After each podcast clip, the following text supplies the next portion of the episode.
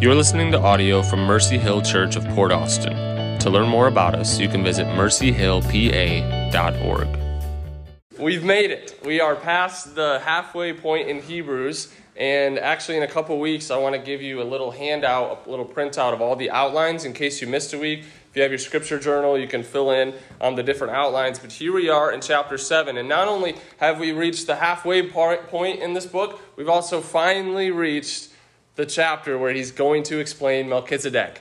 And so, for the three of you that are really curious about that, um, we are going to unpack that today. Uh, you like how I just lifted it as this big thing, and you're like, yeah, I haven't really, I haven't been looking forward to that at all. But he, he introduced it earlier in the book, and then he said, I'm going to go explain this. And then he said, but before I explain this, I've got to talk to you guys for a while. And, and so, the end of chapter 5 and chapter 6 were all about them and how they need to persevere, how they need to grow, how they need to take their faith seriously. And now he's just going to jump right back into the topic of Melchizedek. Now, Melchizedek is mentioned twice in the Old Testament. In Genesis 14, we see the story of it where, where Abraham, after he slaughters a bunch of kings, um, he goes and he meets this guy named Melchizedek, who's both a king and a priest, which was really strange. Um, but then we, we find him again in Psalm 110, where David, under the inspiration of the Spirit, promises that there's going to be a future king priest who's going to come in the order of Melchizedek. And that's pretty much it. And so the Jewish rabbis just were, were just going crazy trying to figure out who is this Melchizedek guy? It was this big debate in theology of, in the Old Testament, like who is this Melchizedek guy? And, and here, under the inspiration of the Spirit, the author of Hebrews is going to explain to us who he is. And, and what he's going to do really is offer a commentary on both Genesis 14 and Psalm 110 and show that Melchizedek is superior to the Levites or the Aaron priesthood. If you're like, what's that? That's the priesthood that most of the Jews would have been understanding as the true priesthood of the Old Testament. In the Old Testament, the tribe of Levi was designated as the tribe that would be the priests for Israel. They would be the mediators between the people and God. And if you remember, we talked about this in chapter 2. The role of the priest was to represent the people before the Lord. So you didn't just go directly to God as a Jew in the Old Covenant. You had to go to a priest. He would offer a sacrifice on your behalf. He would pray on your behalf, and then he would go to God for you. And that he was this mediator between you and God. And man, aren't you thankful that we don't have to do that anymore? We don't have to go through a man. We go through Jesus Christ, who is truly God and truly man. Um, but the author here now is going to say those priests, those Old Testament priests, the Levites, that they were in the order of Aaron. Okay, those priests, they're actually not as good as Melchizedek. And the priest, Jesus, who he's going to draw our attention to, doesn't come in the order of those priests, he comes in the order of Melchizedek. So it's a really simple argument. He's basically taking Melchizedek and the Levites and saying, This guy's better, and since Jesus comes from this guy, his priesthood is better. And by the way, there's a bunch of other things that make him better. And so it's a really awesome little passage, and it would be particularly relevant to this group of Christians who were considering they had become Christians, but because of pressure, because of inward pressure, outward pressure, social pressure, they were considering should we just go back? Should we just go back to the old covenant, go back to Judaism, go back to what we're familiar with? I mean, they've got they've got this temple and they've got these priests and they've got these I mean, they've got history behind them and I'm in this new thing called Christianity and they're starting to doubt, they're starting to wonder, should I just go back? And so over and over and over through the book, he's going to say, "No, no, no, Jesus is greater." Jesus is greater than all of that stuff. And I love how Mark Dever illustrated the priests in the Old Testament compared to Jesus. He said the priests in the Old Testament were like candles, but Jesus is like the sun. And to go to the priests in the Old Testament would be like lighting a candle in broad daylight to light your path instead of using the sun. That's, that's how superior Jesus is to these Old Testament priests. They were shadows, Jesus is the substance. They were pointers. Jesus is what they were pointing to. Right? If you if you were driving on vacation and you get to the little sign that says "Welcome to Florida," and, and, and you drove into town and said, you know, let's just go back and hang out by the sign for a while. That would be foolish, right? The sign is pointing you to something greater. And these Old Testament priests are pointing us to Jesus, something much greater. And so, what we're going to do is we're going to look at seven specific ways that Jesus is a better priest today. And you're like, seven? Seven, seven points. Are you sure, Pastor? Yes, we're going to do seven. Um, we are going to go through them quickly. But before we do, we actually have to ask a preliminary question. So we actually have eight points today. Um, we have to ask who's Melchizedek? All right, you're like, are you going to tell us or not? Okay, who is Melchizedek? So let's look at verses 1 through 3, where the author explains this for us. He says this For this Melchizedek, king of Salem, priest of the Most High God, met Abraham returning from the slaughter of the kings and blessed him. By the way, that's a really cool story in the Old Testament where Abraham just like kicks these kings' butts. Like it's awesome. Okay, so go read. It. It's like really cool story. But he, he's on his way back from slaughtering like all these kings. Like what a boss! And, and he meets this guy named Melchizedek. Okay, and to him, Abraham apportioned a tenth part of everything. So he pays tithes to this priest, King Melchizedek. He, Melchizedek, is first by translation of his name King of Righteousness, and then he is also King of Salem, that is, King of Peace. He is without father or mother or genealogy, having neither beginning of days nor end of life, but resembling the Son of God, he continues a priest forever. Okay, so what is going on here? Well, I see five things that help us identify who this guy is. First of all, he is, he is a king specifically the king of righteousness and peace. And so Melchizedek is a king. Okay, that's easy. We can check that off. A king of righteousness and peace, which is a pretty awesome title. Next, he's a priest. Now, this is really unusual because in the Old Testament, the office of king and priest were separate. Uh, you wouldn't do them together. In fact, one guy did try to do them together. If you remember, Samuel or uh, Saul didn't wait on Samuel, and he offered the sacrifice instead of waiting for the priest. He was the king. He wasn't supposed to do that, and his kingdom got stripped from him for it.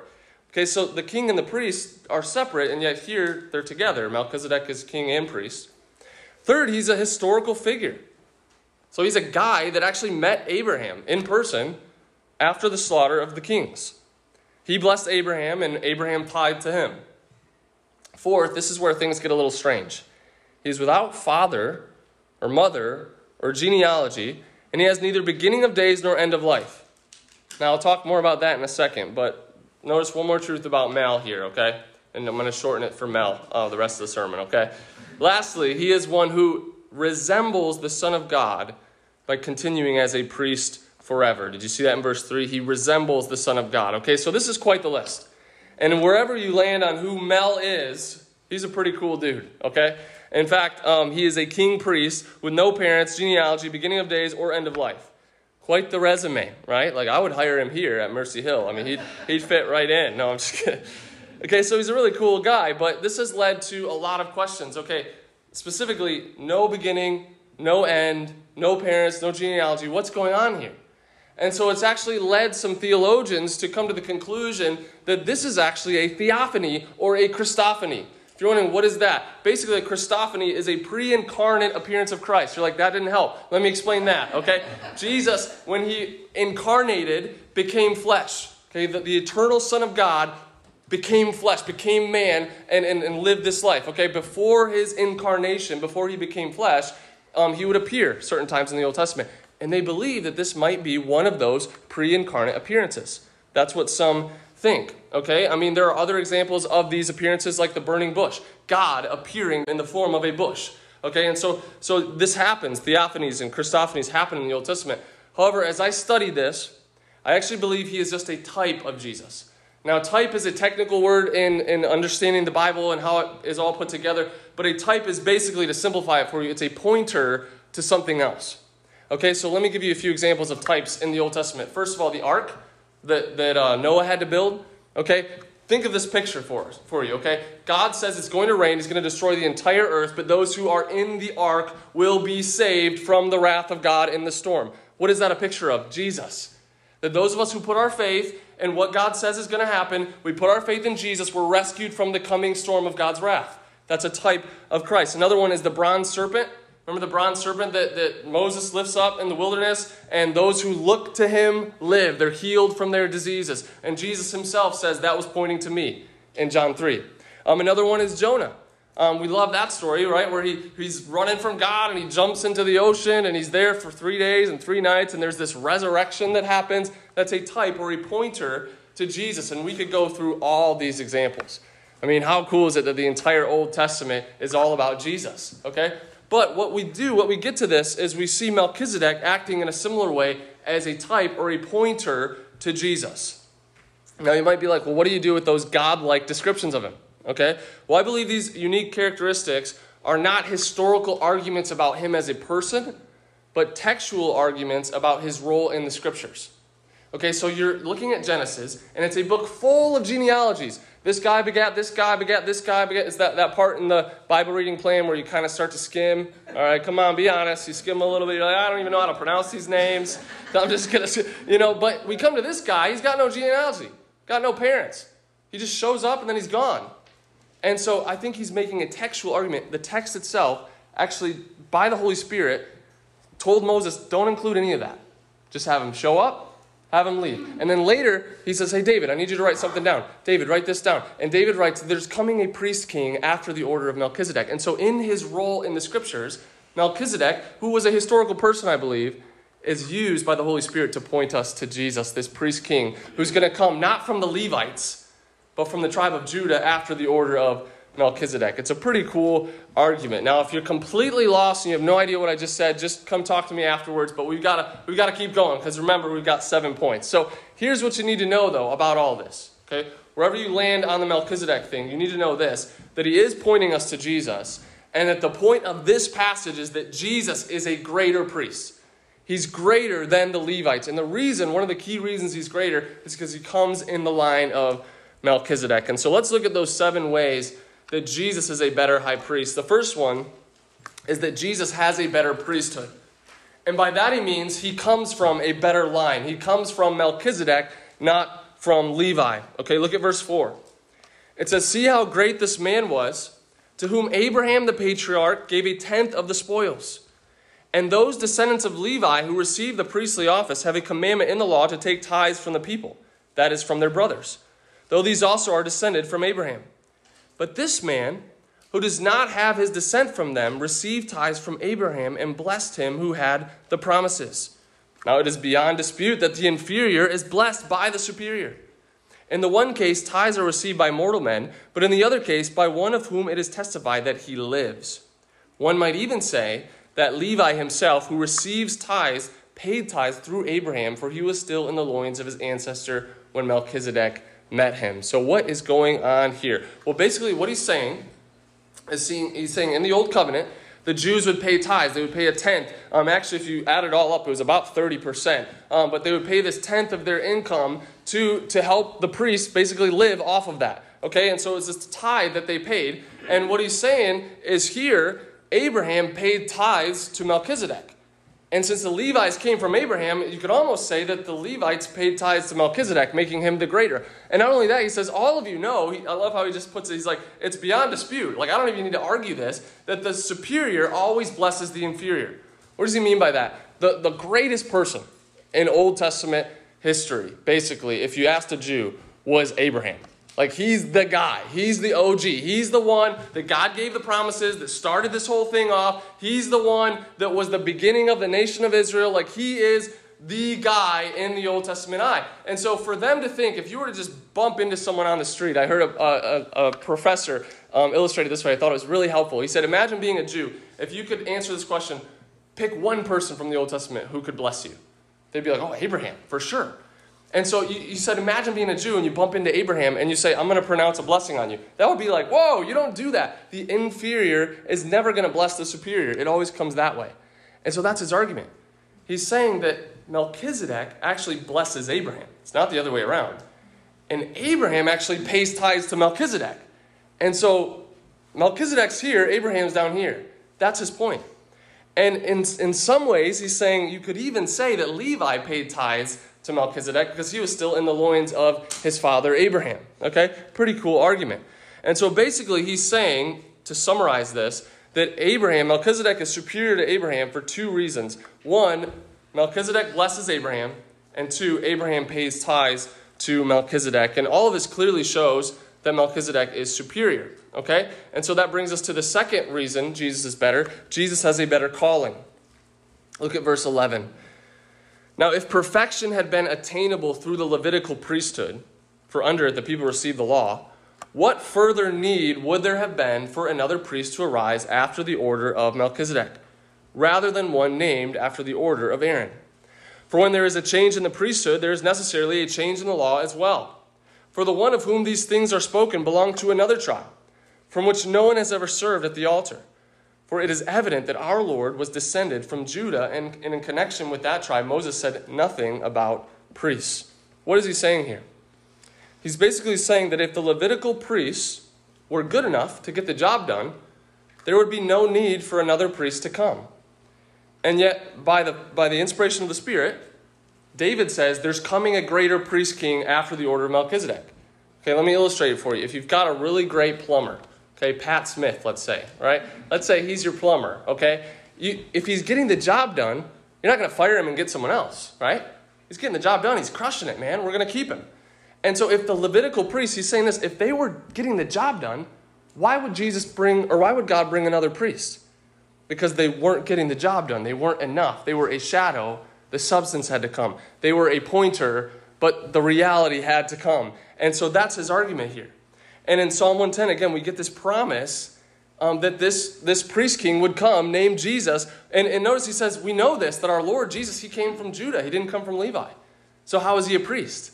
He's a priest after the order of Melchizedek. He's the greater priest with a greater calling from God that came to fulfill what the Levitical priest could not fulfill. And so he has a better calling. The Levitical priests were called to point to Jesus.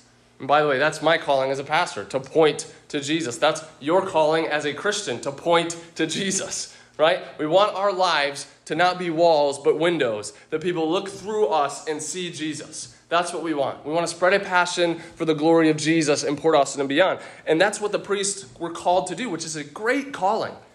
But Jesus had a better calling because he's what everything was pointing to. I love that. Third, Jesus has a better qualification.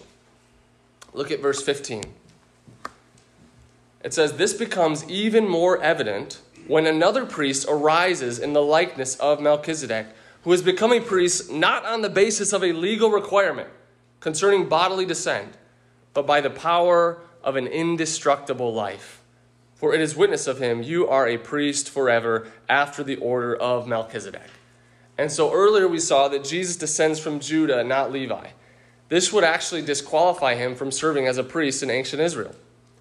But Jesus doesn't get his qualifications from bodily descent. Did you see where he gets his? By the power of an indestructible life. How awesome is that? Like, oh, you run into a Levi. Oh, cool. How'd you become a priest? Well, my dad was a priest, and his dad was a priest, and his dad was a priest, and so I'm just a priest. Oh, okay. Jesus, how did you become a priest? Oh, I just have an indestructible life. Right, way better. That's awesome. Your life is indestructible. What does that even mean? It means he can go to the death for us and then actually conquer death and rise again. This is Jesus. That's how he's qualified to be a priest. Okay, Jesus shared in flesh and blood like us, his brothers. He experienced suffering like us. He then went and died in our place on the cross. But three days later, he rose again, conquering death, hell, and the grave with his indestructible life.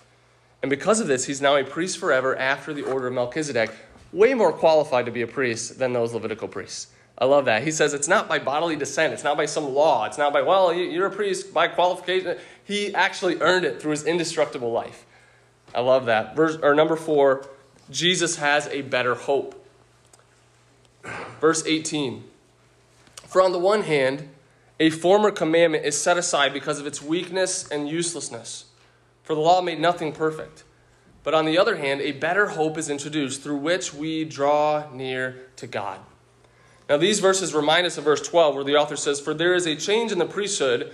Um, when there is a change in the priesthood, there is necessarily a change in the law as well.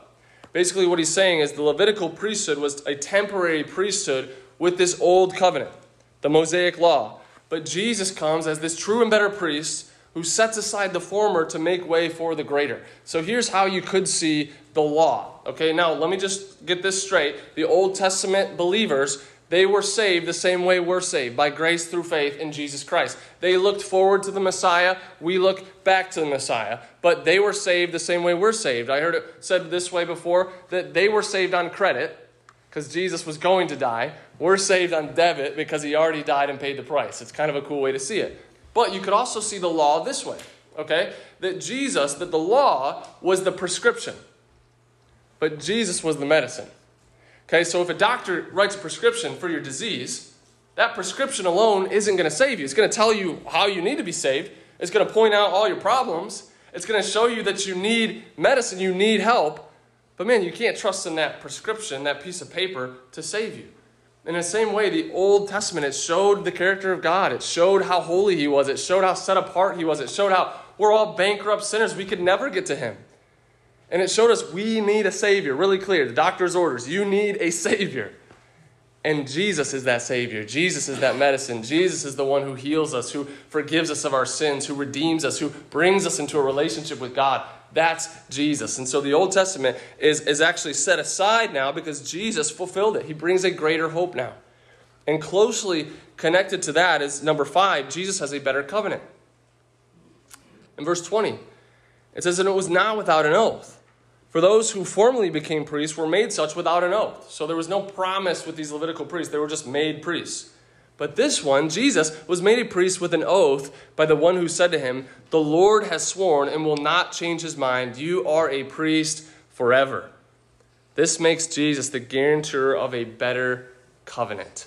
Here we see that the Levitical priests were made without this oath, but Jesus is made a priest with this eternal and unshakable promise from God. We looked at that last week a little bit. That the Lord, like when does God swear? Is there a time when God swears? When does God swear? Here, the Lord actually swears and will not change his mind that Jesus is a priest forever. Remember that from last week? That he made this promise, and because of us, he's like, I'm not just going to promise this to you guys. I'm not just going to promise a new covenant that's coming that's going to save you from your sins. I'm actually going to swear by myself that it's going to happen. I love that because whenever you're going to swear, right, you swear on something greater. Like, Oh, I swear on my mother's grave or something like that. But Jesus is like, okay, who am I going to swear by? Myself, because there's nothing greater to swear by. And so God makes this oath that Jesus is a priest forever. And, and here's why this is so encouraging. All of this means that we don't have to worry about the priesthood being changed or about, or about some greater revelation coming in the future that's going to change all this. Jesus is the guarantor of a better covenant. He's one that will never fail or fade. It's an eternal covenant that's bound with this oath. And Jesus takes personal responsibility for this and actually guarantees it. That's what it means. On the basis of who he is and what he has done. So he brings this greater covenant. And who's, here's cool about this. Here's what's cool. The next chapter, chapter 8, is all about this greater covenant the one that was promised and fulfilled by Jesus. And so we're going to look at that in a couple weeks. But next, number six, Jesus has a better tenure. I love this one. this one's kind of kind of obvious, but look at 23. The former priests were many in number. Why? Because they were prevented by death from continuing in office. Right? They're, well, they're guys and they die. So we need another priest, okay? Um, 24. But he, Jesus, holds his priesthood permanently. Why? because he continues forever. How awesome is that? Consequently, so because of this, he is able to save to the uttermost those who draw near to God through him, since he always lives to make intercession for them. The former priests were many in number because they died, but Jesus continues forever. And so he's a priest forever. He has a much better tenure. Now, can you imagine just for a moment? Imagine how difficult it would be for an old, old Testament believer, a Jew, to go to the temple every day, and they go to this Israelite priest, and they go to him, and he's, he's like their go between, between them and God, right?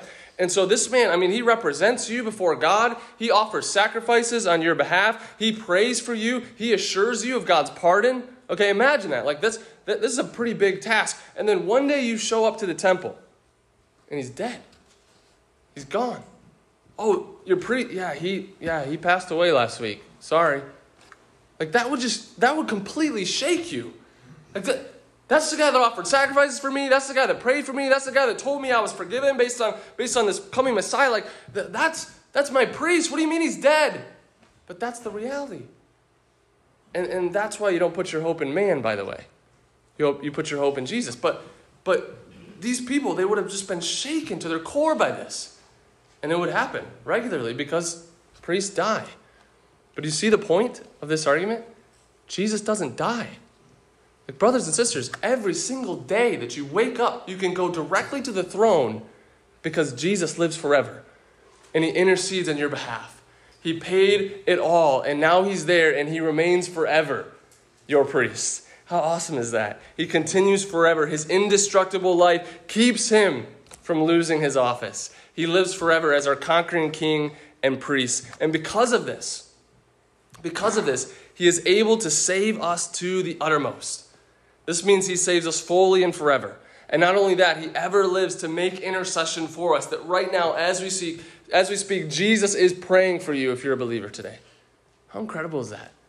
Jesus is interceding for you. He's perfuming your prayers, an old Puritan said. And yet it gets better. And notice the final reason that Jesus is a better high priest. Can you believe it? We made it. Number seven. Jesus has a better sacrifice. Look at verse 26. This is my favorite.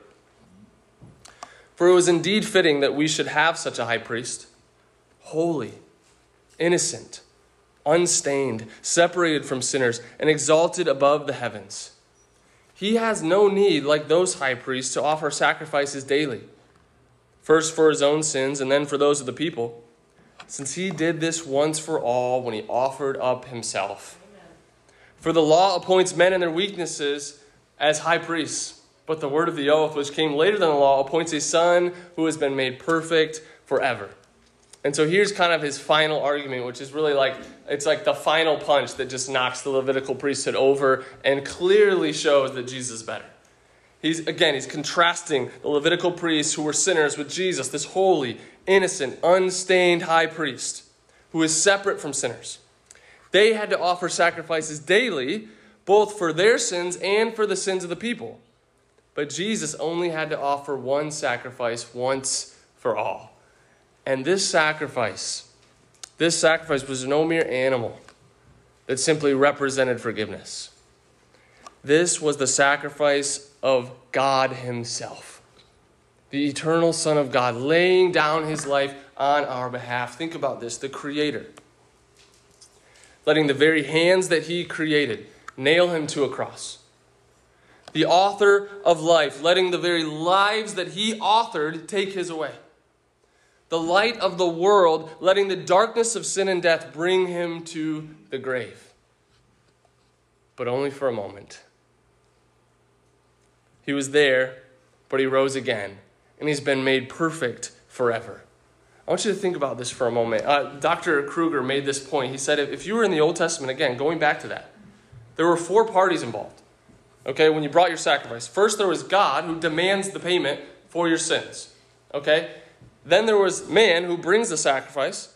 Then there was the priest who offers the sacrifice on your behalf. And then there's the sacrifice, right? There's four parties involved.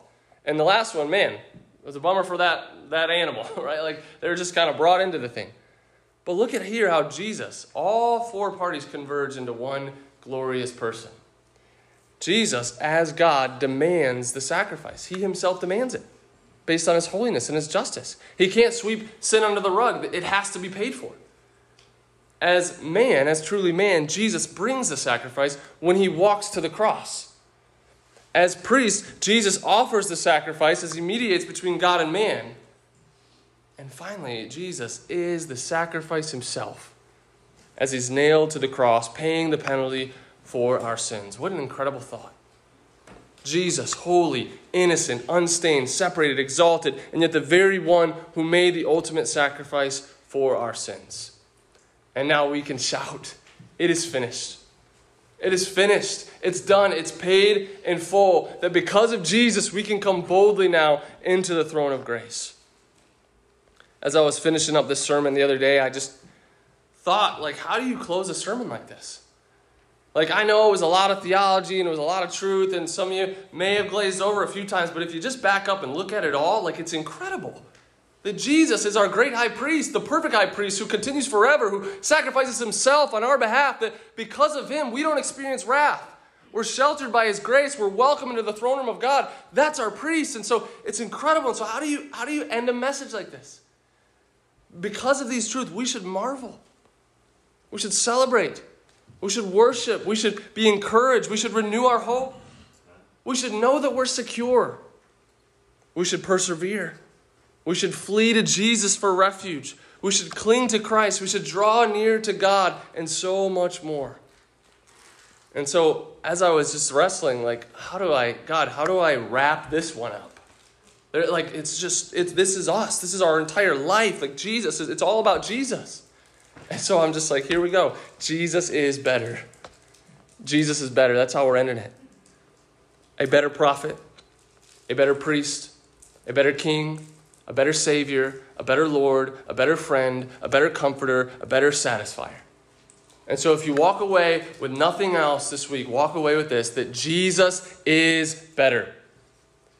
When you're tempted to sin this week, will you remember that? That Jesus is better? That his promises are far more superior, that they're far more satisfying, that why would we go to these broken wells for temporary satisfaction when we have this ocean of endless pleasure and joy in Jesus? Man, when you're, when you're feeling weak this, this, this week, when you're, when you're feeling like, man, I can't carry on, will you remember Jesus better? And then he's got that anchor from last week and it's in the heavenlies and it's, it's tied to your soul and he's going to make you persevere. When you're struggling to carry on, will you remember Jesus is better? When you're considering refuge somewhere else, run to Jesus because Jesus is better. Remember this week. Every day, wake up, tell that to yourself, preach that to your soul. Jesus is better. Jesus is better. I need to remember that every single day. Whatever it is you're looking for today, whatever it is you need, know this as a sure and steadfast anchor for your soul Jesus is better.